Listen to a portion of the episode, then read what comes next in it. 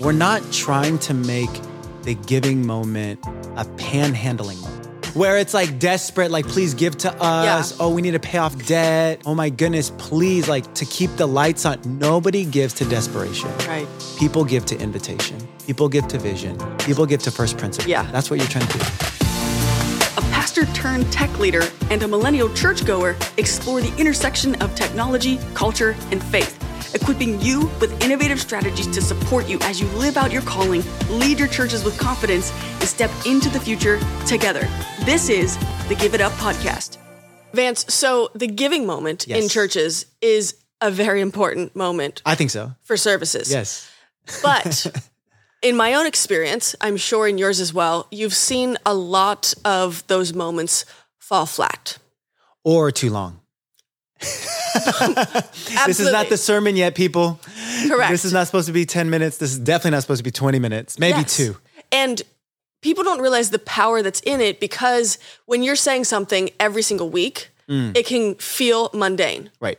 And so I want to talk today about how we can make giving moments in the middle of a message most effective. I love that. Maximize the moment. Yes. I think that's really important. I think it's really important to understand the purpose of the giving moment. Yeah. We actually learned the gravity of this moment several years ago when we did a little experiment. Okay. We read The Blessed Life by Robert Morris. Shout Okay. out to Gateway Church. Phenomenal church, very financial church. Okay. The Blessed Life is that book, that book that if you didn't believe in the tithe before, you probably will after reading that book. You'll, you'll want to live a generous life. And Yeah. and it's a phenomenal book. Obviously, Pastor Robert Morris, a legend amongst legend. In that book, he would go on to share the philosophy of Gateway Church and how they facilitate generosity. Mm. And we felt so convicted because at Gateway Church in Texas, they don't actually do a moment where they pass buckets or where they actually prompt giving in service oh, wow. You know, because they want to give no reason for people to maybe be offended or something to that nature, right? And we felt so convicted. Instead, what they do is they do giving kiosks at the back of the church and in the lobby where if you go to Gateway Church, you know, uh, especially if you read the book, the power of the tithe, and you can go ahead and do that on your way out or on your way in. And so we're like, you know what? scrap the giving moment, take it out of the run sheet, five more minutes for worship, let's go. And we were so pumped. I mm-hmm. remember it clearly. We did this experiment the summer of, I want to say 2016, okay? And that August specifically, we ran this experiment. And we usually do a, a month over month kind of comparison mm-hmm. report. Mm-hmm. Our giving for that August, for that experiment, plummeted. Plummeted. Like it almost like, you know, like the the at the doctor's office where there's Yeah. a pulse Yeah. and there's a beat. It was almost flatlined. flatlined. it was almost dead. And we're like, bring the giving moment back Oh, my. five minutes, seven, whatever it needs. like we're talking about giving every service Yeah. for the rest of Vive Church. Wow. You know, and so, you know, I'm not saying that that strategy at Gateway Church doesn't work. Maybe it's a different context. Maybe in Texas, they just tithe. Maybe Texas people are tithers. It's in their blood. Automatically. Yeah. But people in the Silicon Valley, they need a reminder. they need a refresher. They need some theology around the tithe, the giving. And you know, this is what we learned is that it was very simple, actually. It didn't need to be seven minutes. It didn't need to be 10 minutes. It's a couple minutes that we have in service where we prompt giving, where we remind people to honor God with their tithe. Mm-hmm. And it actually serves as a sacred moment within the service for us to worship together mm. in our giving. And a lot of times it's actually not uh, based on the quality or even the content of the sermonette that the host is giving, the campus pastor is giving, the executive pastor is giving, the CFO is giving. No, it's actually more about how clear the message and the direction is.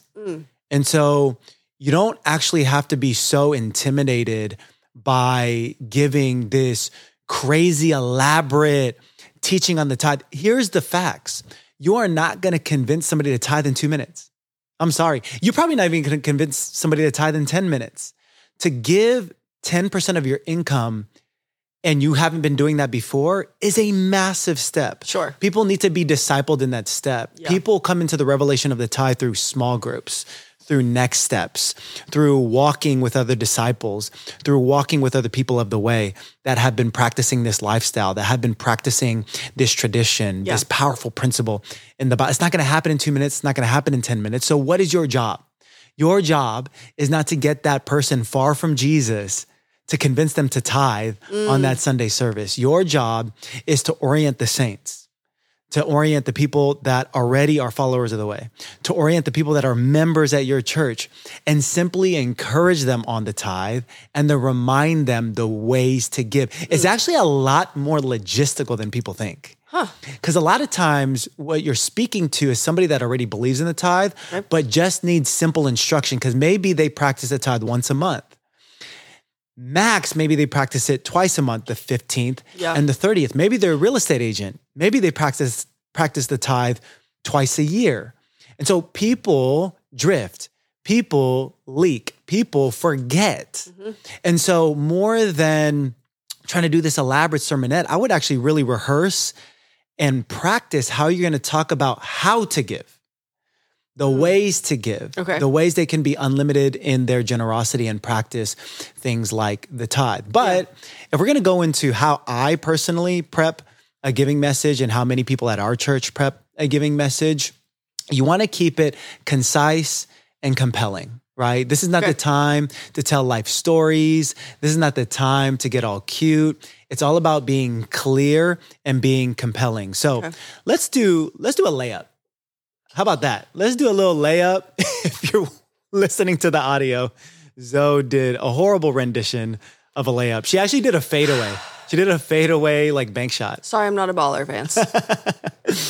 Proverbs 3 9 says, Honor the Lord with your wealth and with the best part of everything you produce. Then he will fill your barns with grain and your vats will overflow, shout out, with good wine. Proverbs 3 9 and 10 in the NLT version. If you're looking for a giving moment message, what a great verse. yeah. This is a great verse Definitely. to adopt. There's so much you can say in this verse. There's so much you can do to encourage the church in this verse. I shared this recently with our church during a giving moment, and I wanted to highlight it's good if you're going to teach the tithe to build a little tension. I mean, with any point Okay. of communication, right? Yep. Building tension is good. You want people to like stand up. You don't want people to kind of snooze off. You Yeah. want, you know, to have inflection in your voice. You want to be able to engage an audience. One way to engage an audience, a good story has good tension Sure. right? Yeah. And the tension here that I find, you want to, if you're going to communicate anything from the Bible, is you want to try to find the tension. There's a lot of tension in the Bible. There's a lot of backwards economics in the Bible. The last shall be first. What? Yes. The first shall be last. That's why I'm glad my name's exactly. Because that means I'm going to be first there you go. in heaven. yes, but not in school attendance roll No, call. I'm yeah. dead last every time. the tension in Proverbs 3 9 and 10 is that oftentimes as believers, we actually are waiting for the overflow first before we honor the Lord with our wealth. yeah. We read the verse backwards, Mm. but Proverbs 3 9 and 10 doesn't read Proverbs 3 10 and 9. it reads in a sequence, it reads in an order for a reason. Okay. No, no, no. Honor the Lord first Yeah. honor the Lord with your best. Honor the Lord with the best part of everything you produce. Then, then, see, the byproduct of honoring the Lord is he will fill your barns with grain and your vats will overflow with good wine. And so it's a simple encouragement. I'm bringing a biblical truth, I'm bringing a biblical principle, I'm drawing out attention. Mhm. I'm bringing a, a little bit of relief because the conclusion is really great. Sure. I want to live a life of overflow. Yeah. I want to honor the Lord. And if the Bible says, then I will live a life of overflow, mm-hmm. I want to do that. Okay, how do we do that? Church, there's so many ways to participate in the tithe of giving your best to God. And the ways here at Vive Church that we do it is through our website, through our app. You can go to vivechurch.org slash give. Mm-hmm. And there's actually so many ways to give. You're not even limited to your checking account or savings account here at Vive Church. You can give via stock, you can give via crypto. There's so many people in this community that have decided to practice this principle. And we've seen that nobody regrets ever being generous. I, that's really powerful. And I just want to pay attention to what he just said because there is nothing Vance just said in that second half that made him sound like he needed to know anything about any financial terms. He just said, "Oh, you can also give in the following ways." That's right. That's all it needs to be. Yep. And so let's dig into this a little bit more because I'm picturing that there's someone out there who's listening to this and is like, okay, Vance, well, that's already what I'm doing in my church. I tell my church, hey, here's the verse I pulled up this week, which we know they just go through a Rolodex, right? Because there's Right. only so many verses in the Bible on the tithe. Right. So we hear the same, you know. Malachi and so, 3:10, yeah. Exactly. Proverbs 11, 24, 25. Yep. And you know, we hear these verses and they're like, but how can I make it fun and compelling? Hmm. And and you're saying that's not the most important part. Right. But what are you saying that's differentiating people who grab a verse, say the verse, then say, and now we're gonna give? What's different about what you're trying to communicate? I, I, I, you know, said that I was gonna get a verse that was a layup, and there are those go-to verses that specifically call out money, right? But there's also verses that don't specifically call out money. yeah. Um, there's verses that don't specifically talk about tithes, that don't specifically talk about generosity. You should take those verses too, Mhm. Right? And you should build the tension. I think we talked about this on another podcast, but the brilliant story that kind of indirectly talks about money and currency, but not specifically about generosity and tithing, is a story where they try to trap Jesus. They try to trap Jesus in saying, hey, should we pay taxes? Okay, so Yeah. what does taxes have to do with the tithe? Mm. Actually, if we put those two concepts together, it's a little bit cringy because people sometimes misconstrue what the tithe is. They think it's church membership fee or they think it's the church tax Yeah. to be able to be part of the community. That could be further from the truth. So why would I be bringing this passage into a giving moment because it creates tension? right? Yeah. And what you're trying to do is you're trying to relieve the tension with the greater principle. So in that story where they're trying to trap Jesus and tell him, "Hey, Jesus, should we give our taxes?" Because what they were trying to say is they're corrupt, Jesus. This government's corrupt. I thought you were meant to come here to overthrow this government, Jesus. So what are you going to say now? Because then if he bucks the trend and he says, "No, don't pay taxes," then they got him again Yeah. because they're trapping in him to do something illegal. And so he does something so brilliant. He says, Hey, no, you should look at what's on that coin. And they say, Okay, yeah, on this coin is Caesar. That, that's the image. He says, like, yeah, okay, so the image on that coin is what? They said Caesar. Okay, give unto Caesar what is Caesar's. Yeah. And then in just Jesus fashion, he just drops the mic. I love this passage so much. and he goes, and give to God what is God's. What does it have to do with tithes and offerings? Well, the, the thing that it has to do with tithes and offerings is that Jesus always ups the standard. Yeah. He says, yes, pay your taxes.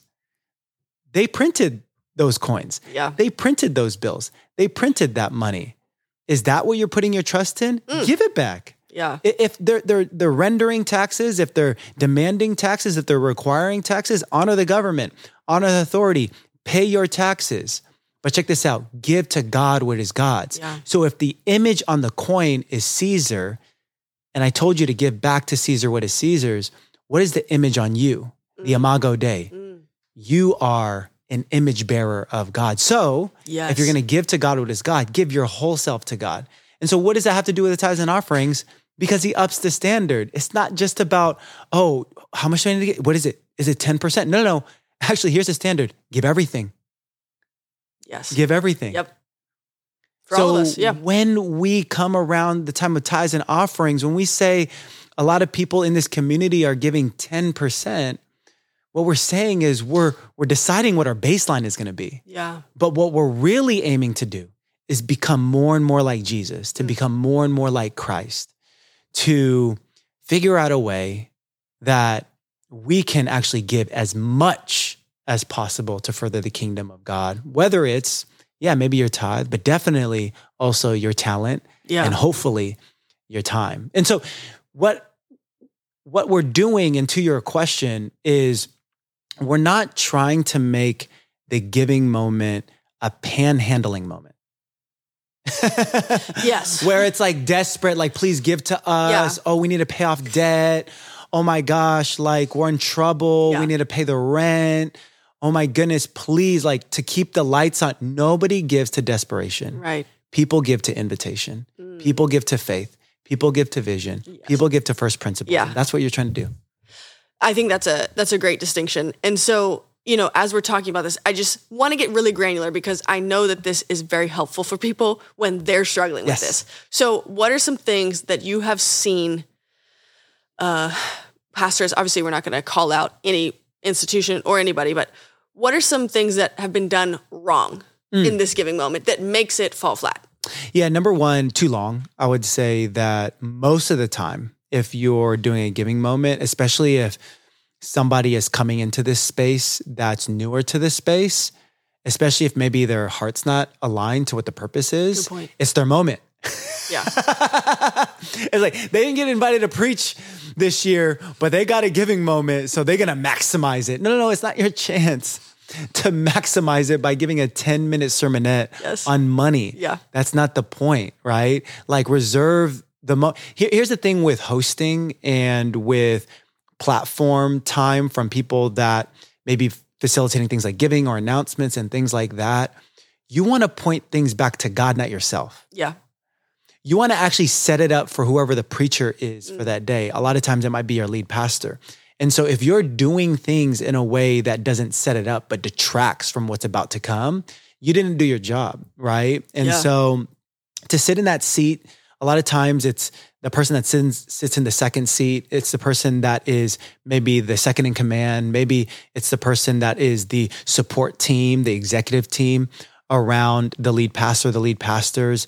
Your job is kind of like in volleyball to do the most amazing setup you can to set it up for the spike Yeah. because the goal of the service is not to necessarily get a giving report back and hey look look what i did Yeah. you know Giving's like, up this week. record Thanks to you. record Yeah. record week because i gave a two minute message no, Yeah. like that's not even the spike though even if that was the case that's not Yeah. the spike the spike is a salvation altar call mm-hmm. that's the spike Yes. and so you're trying to gear everything towards that. And so if you take that mentality, what this giving moment actually does, you can connect the dots, right? Because people that go respond to the altar is possible to do that because of the building that you're in, because of the parking lot that you have, because of the volunteers that you have, because of paid staff that it takes to do all the logistics during the week. Yeah. And so what you're doing is you're facilitating generosity towards the main part of worship, the main commission, the great commission that we have. And so too long, I think another uh maybe faux pas that I've seen is that it's too fancy. Okay. So, you know, you're trying to maybe do a funny story plus like an alliteration plus like this super deep punchline. Yeah. And it's like, man, so how do I give? and, and, and then, you know, you, you run out of time because, you know, most modern churches have a clock. Yeah. You run out of time and you want to respect the time and you did everything in your content part that you have no time for the directions part. Yeah. And so you missed out on the logistical part, which is actually the main part. You know what? They're actually half listening to you and they're half like fumbling on their phone, like, like trying, what was the website again? And they're trying to like actually, they're actually trying to look past you to zoom in their camera for the QR code. True. So, so that, and then the third thing was like, you know, read the room yes. right? Read the room. Yeah. You know, um, have a form of engagement. Do a little call and response. Like I start a lot of the moments that I have an opportunity to to encourage people in their giving. I say, I encourage the church. I say, come on, Vive Church, how many people love to give? And there's usually like a little cheer, right? And if the cheer is too quiet, I'll really be like, no, no, come on. This is a generous. How many people love to give? And I'm encouraging them. I'm not reprimanding them. I'm not uh, saying, "Oh, y'all not going to talk to me, huh?" Oh, yeah. you know, it's no, no, no. It's it's it's it's building with positivity. Yeah. it's building with edification. It's building with exhortation. Hey, we're a generous. This church for a decade has given sacrificially. This is why we're in this building right now, because there are hundreds and hundreds of family units that have decided we're going to be a generous family. We're going to practice the tithe. Yeah. We're going to give above and beyond and become vision builders, kingdom builders. This is what Vive is. And I just want to encourage you right now if you want to join that crew, that coveted crew, decide today. Yeah. Decide today that you want to be a giver. There's so many ways to get, and then you get into the logistics, Yeah. right? And so I would say just too long, too fancy, and not reading the room. Yeah. No, I, I think that's great. And I'm thinking about um, church planters specifically with this next question Ooh, because this is good. I know that in, in previous episodes, we've talked about um, how to build trust in the church. Hmm. And a lot of it has to do with do what you say you're going to do. Yes. And you build trust by proving that you have done that and will continue to do that. Yes. But for a church planter who literally is planting and Hmm. doesn't have anything currently to prove we're going to do what we're we've said we're going to do, how can they build trust within the church and for the givers in the room? Endorsement. Continue. So early, early, early days, if you have a board of oversights or advisors that are pastors of other churches that are a little bit further, have a little bit more credibility, Yeah. getting them to video in something in mm. periodic times, big celebration moments where they can endorse your leadership, I think is Okay. really important to provide some credibility and gravitas to what you're building. Yeah. Um, that's an important point because a lot of times some some people's hesitation with activating the tithe or giving or you know giving sacrificially is I don't know if this is going to be around in a couple of years, right? And so you need people to validate it and provide credibility around it. Build your team quickly so that you are not the only one giving the giving moment, right? Yes. You're Yeah. not the only one speaking to it. You want to create depth and layers to your team as soon as possible so that here, here's the thing. We say this at Vive Church honor up, honor down, honor all around. A culture of honor is so important because your perception mm. dictates your reception. Mm. There's actually this interesting story. This world class violinist, Joshua Bell, look him up Okay. he would be invited to play at the largest stages, the Boston Symphony Hall. They would sell tickets for this guy for $300 a pop. He decided to do an experiment. He went to the subways in New York and he was playing his violin, the same set that he played a few days ago at the Boston Symphony Hall. And guess how much he made that day in his little like violin case? $32. Wow. $32 because your perception Mm. Dictates your reception. Just imagine if somebody would have recognized him. Just imagine if somebody would have started the chain reaction. Just imagine if somebody would have acted out of honor Yeah. and said, Hey, do you guys know who this is? This is Joshua Bell. He was just at the Boston Symphony Hall, $300 a ticket. He's giving a free concert right here. Put it on Instagram Reels, put it on TikTok, mm. put it on Snapchat. People start hearing about it. He would have had crowds and crowds and crowds. Why? Nothing changed. Mm. The set list didn't change. He didn't change. The perception changed. Mm. That's what honor does. Wow. Jesus goes to his hometown. He said, I could not be honored in my hometown. Why? Because they treated him familiar. Yeah. And so, what you need to do is you need to create layers in depth to your team. You need to have advisors speak in. So, you're not just hyping your own self up and saying, Hey, look, I'm this great leader. No, no, no. Let other people say that and let other people cultivate a culture of honor because it's actually not for you or for the pastor, it's actually for the people. Mm. The pastor doesn't need honor Yeah. but people need an opportunity to honor, hmm. right? Yeah. And another way that we that. honor is through our tithes and offerings. Yeah. I really like that. And one thing I would like to add, as someone who has been in in the rooms with church planters as they're getting their churches off the ground, is that verse that you spoke about earlier. That's a great verse Yeah. to point to in your giving message when you don't have anything to point towards yet. Right. Because it's saying give first. Yes. Before you see anything. Good. Give out of I love that. faith. Yes. And so I think that using that lens, even as you're looking through scripture of where are stories of people who did something and acted before they saw Good. what the results would be, that's going to be super powerful for you. I you love that. as well. All right. Well, this is really helpful to me. I feel like I- I can give a giving message sermonette now. You should. In Because Pittsburgh, In What's the Pittsburgh, church? Amplify. Amplify, shout out. Shout out. All right, so um, that's it for this episode. Guys, know that you have everything you need right in front of you and that you don't need to be the world's most clever person on stage as you're giving this moment. It's all about God and just present that opportunity and give them all of the information they need to make it actionable in their lives. I love that. And congratulations, because you are an insider. Yeah. Exclusive content just for you. Well done. Bye bye. Thanks so much for listening to the Give It Up podcast. If you want to receive even more insights on church innovation, culture, and giving, now you can sign up for free to be an Overflow Insider, where you'll receive exclusive content, discounts, direct access to Vance Roush to get your questions answered, and also invite only access to our monthly fundraising leadership forums. Head to overflow.co backslash insider or just click the link in our bio to sign up for free today.